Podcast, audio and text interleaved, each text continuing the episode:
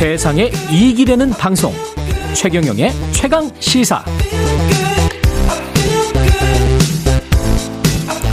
네, 지난주 서울 지하철 9호선에서 전동 휠체어를 탄 장애인이 에스컬레이터를 이용하다가 사망하는 사고가 있었는데요. 아, 장애인 이동권 씨가 한창 이었었는데 또 이런 사고가 나서 안타깝습니다. 장애인 이동권 시위를 주도하는 자, 전국 장애인 차별 철폐 연대 박경석 대표님 전화로 연결돼 있습니다. 안녕하세요, 대표님. 아, 네, 안녕하십니까? 예. 사고 현장에 가보셨었죠? 네, 같습니다. 예. 왜 일어났다고 보세요?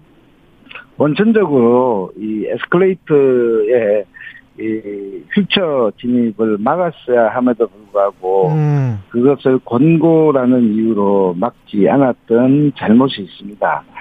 에스컬레이터 지하철에서 에스컬레이터 사고는 하루 이틀 일이 아니거든요. 네. 그래서 서울교통공사 구간의 에스컬레이터는 다 차단봉 애초에 휠체어가 접근하지 못하도록 차단봉이 다 설치되어 있습니다. 예. 그런데 이번에 사고 난 것은 민자이지 않습니까? 예. 그래서 왜 민자에 왜 설치하지 않았냐라고 하니까 어 그거는 의무사항이 아니라 권고사항이라고 이렇게 하면서 핑계 대더라고요. 아. 이미 위험이 지하철 내에서 위험하다는 것들이 이미 다 증명되었고 음. 그래서 장애인이 거기에서 타다가 떨어져서 다치는 사고가 비일비재해서 예. 그것을 차단봉으로 만들었는데 예. 사람의 안전의 문제들을 그런 방식으로 권고하면서 자기 책임을 회피해 나가는 서울시의 원천적 잘못이 있습니다. 바로 그 서울시가 그 관리 감독의 책임이 있거든요. 예. 매우 비겁한 태도라고 저희는 생각합니다.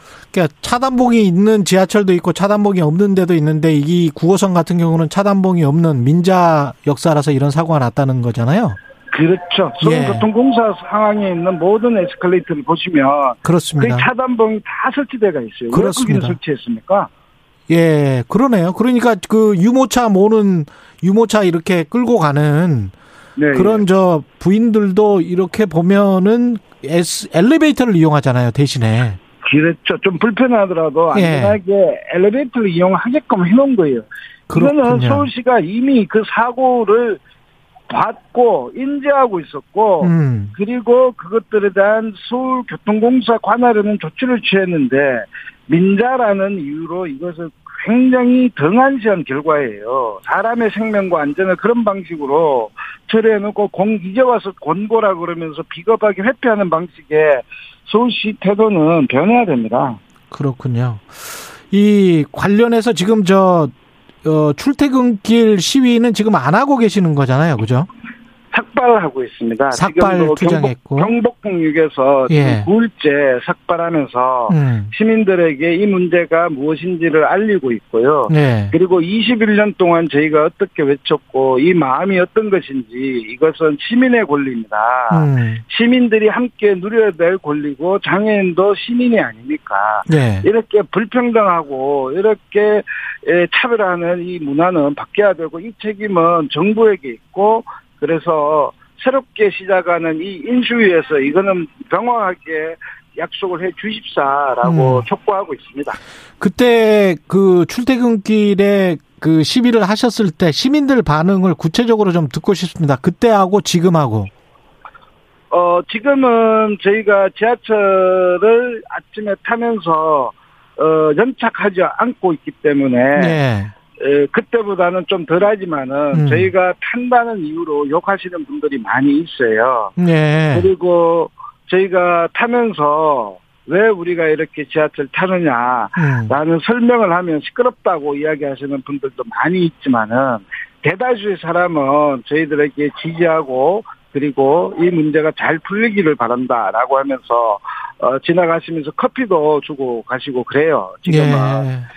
그 전에 이제 저희가 12월 3일, 작년 12월 3일 세계 장애인 날입니다. 예. 그때부터 저희가 27, 27차례 지하철, 출근길에 지하철을 탔거든요. 음. 그때는 저희가 명확하게 요구한 거는 이준석 당대표가 이야기하듯이 그것은 굉장히 왜곡되고 편집되어서 이야기하는 주장인데 예. 저희는 서울시의 지하철 엘리베이터 문제만 이야기한 게 아니에요. 음. 이동권 문제만 이야기한 것이 아니고 예. 그리고 이동하고 교육받고 그리고 일할 기회를 가지고 음. 그리고 감옥과 같은 시설이 아니라 지역사회에서 함께 살자라는 이런 예산들이 장애인 권리 예산이라는 이름으로 처음 지하철을 탔습니다. 예. 그런데 이것은 그 집권 여당이 되실 당 대표의 입에서 매우 이제 왜곡되고 편집돼서 저희들 갖다가 축소하고 있는데요. 예. 그럼에도 불구하고 그때 지하철을 탔을, 탔을 때 시민들의 반응들이 매우 뜨거웠죠. 뜨겁다라는 거는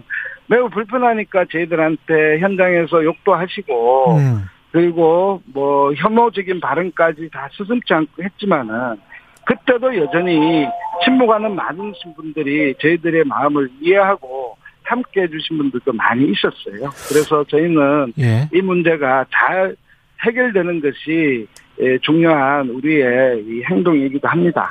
장애인 이동권과 관련된 예산이 어느 정도고 이게 네네. 그 어느 정도 비중인지 그리고 네네. 이게 왜 이제까지 이렇게 잘 안 풀렸는지 그것도 좀 말씀을 해주세요. 저희가 장애인 이동권 예산은 장애인의 예산이 아니에요. 예. 일단은 이 예산이 항목별로 장애인의 예산으로 구분되지 않습니다. 아. 지하철의 엘리베이터는요 장애인만 이용하는 게 아니거든요. 그렇지. 예. 인구의 30%가 지금 이용하고 있고요. 음. 그리고 이제 누구나 다 이용하는 이용할 수밖에 없는 시설이라는 거예요. 예. 이 앵커님께서도 나이 드시면 지하철에서 엘리베이터 안 타실 거예요? 엘리베이터 타죠. 타실 거죠. 예. 누구나 타는 거니까 이것을 예. 마치 장애인의 예산으로 해서 그 예산이 얼마냐라는 접근 방식은 그러네요. 매우 장애인에 대한 이 예산 그래서 너희들 얼마 줬는데 아직도 이러냐 그 예산이 한꺼번에 만들어지느냐 뭐 이렇게 접근하기 쉽습니다. 그 노약자는 임산부도 다 타잖아요 엘리베이터. 그렇죠. 예. 모두를 위한 것이죠. 이거야말로 진짜 불특정 다수에 대한 예. 이해와 그 권리에 해당되는 문제예요. 그러니까 요구가 지금 엘리베이터를 좀 많이 만들어 달라는 거였나요? 100% 약속한 100%. 100%를 지켜라라는 것이었고요. 모든 지하철 역사에 엘리베이터를 1역사 1동선이라고 예. 하는데요. 예. 하나의 역사에 하나의 동선으로 엘리베이터를 다 연결하라는 겁니다. 음. 그런데 이제는 1역사 1동선 가지고 되지 않아요. 음. 2동선이 있어야 돼요. 예. 수많은 노인분들이 이것을 타고 있기 때문에 그렇죠. 예. 1동선에서도 너무 많은 시간들을 기다려야 돼요. 아. 이 노령화 시대에 이제 더 적극적으로 1역사 1동선이 아니라 2동선으로 확대할 계획을 발표할 이때에 예. 약속한 100%도 지키지 않았어요. 음. 그런데 저희가 사과하라는 것은 어떤 말인가 하니 지하철에 리프트를 타다가 떨어져 죽은 책임에 대해서 사과해야 되는 거 아닙니까? 예. 그것이 어떻게 개인의 잘못입니까? 구조적인 잘못이다. 예. 예. 그렇죠. 안전하지 않은 저희는 그것을 살인기계라고 하거든요. 예. 그 살인기계에 장애인이 떨어져 죽고 다쳤는데 한마디 사과가 없었어요. 지금까지. 음. 사과 좀 하십시오. 그 책임을 인정하십시오. 그랬더니 어떤 이야기 하시는지 아십니까? 유감입니다. 사람이 죽었는데 그러면 잘 됐다고 이야기 하시나요? 유감입니다. 서울 지하철 공사. 예. 서울 지하철 공사뿐만 아니라 서울시도 그랬어요 지금까지. 예, 서울시도. 예. 사람의 생명을 이런 방식으로 다뤄서는 안 돼요. 아무리 장애인의 삶이지만은 만약에 이것을 입장받고 생각해서 비장애인들에게 어떤 대중교통을 이용하면서 지속적으로 사고 나는 것들을 방치할 수 있겠습니까? 음. 그 책임을 지지 못하면 서울시장님의 그 자리가 온전할 수 있겠습니까? 그렇지 않잖아요. 예. 장애인은 왜 지하철에 리프트를 타면서 그렇게 죽어가도 왜 사과 한마디 없습니까? 심지어 음. 국가인권위원회에서 사과하라 그래도 사과하지 않아요. 100% 음. 되었느냐 안 되느냐 문제는요. 이거는 지하철의 지하철의 점수 문제가 아닙니다. 이거 시험 100점 맞았느냐 안 맞았느냐 이 문제가 아니거든요. 시민권이 지켜졌느냐 안 지켜졌느냐 이 문제이고 얼마나 불평등했느냐에 대한 이 문제이거든요. 알겠습니다. 인수위가 지금 4월 20일까지 의미 있는 답변을 주지 않는다면 지하철 시위를 다시 하는 겁니까? 저희는 출근길에 지하철을 탑니다. 음. 이것을 시위라고 하니까요. 매우 부정적인 방식으로 네. 하시잖아요. 예. 출근길에 지하철을 탑니다. 음. 이것이 특별하지 않은 일상이 돼야 되는 거 아니겠습니까? 그러네요. 장애인이 타든 노약자가 타든 어린아이가 타든 출근길에 지하철을 탈 때 같이 평등하게 이동할 수 있는 이러한 여유, 공간, 이 정도는 대한민국 사회는 만들어 주셔야 됩니다. 이준석 대표와도 지금 TV 토론도 예정돼 있죠. 근데 이준석 네네. 대표는 지하철 시위와 관련해서 뭐 불법, 비문명, 반문명 그런 이야기 했었는데 네. 사과할 생각도 없, 다라고 이야기했거든요. 마지막으로 어떻게 생각하시는지? 어, 문명이라는 말을 썼는데요. 예.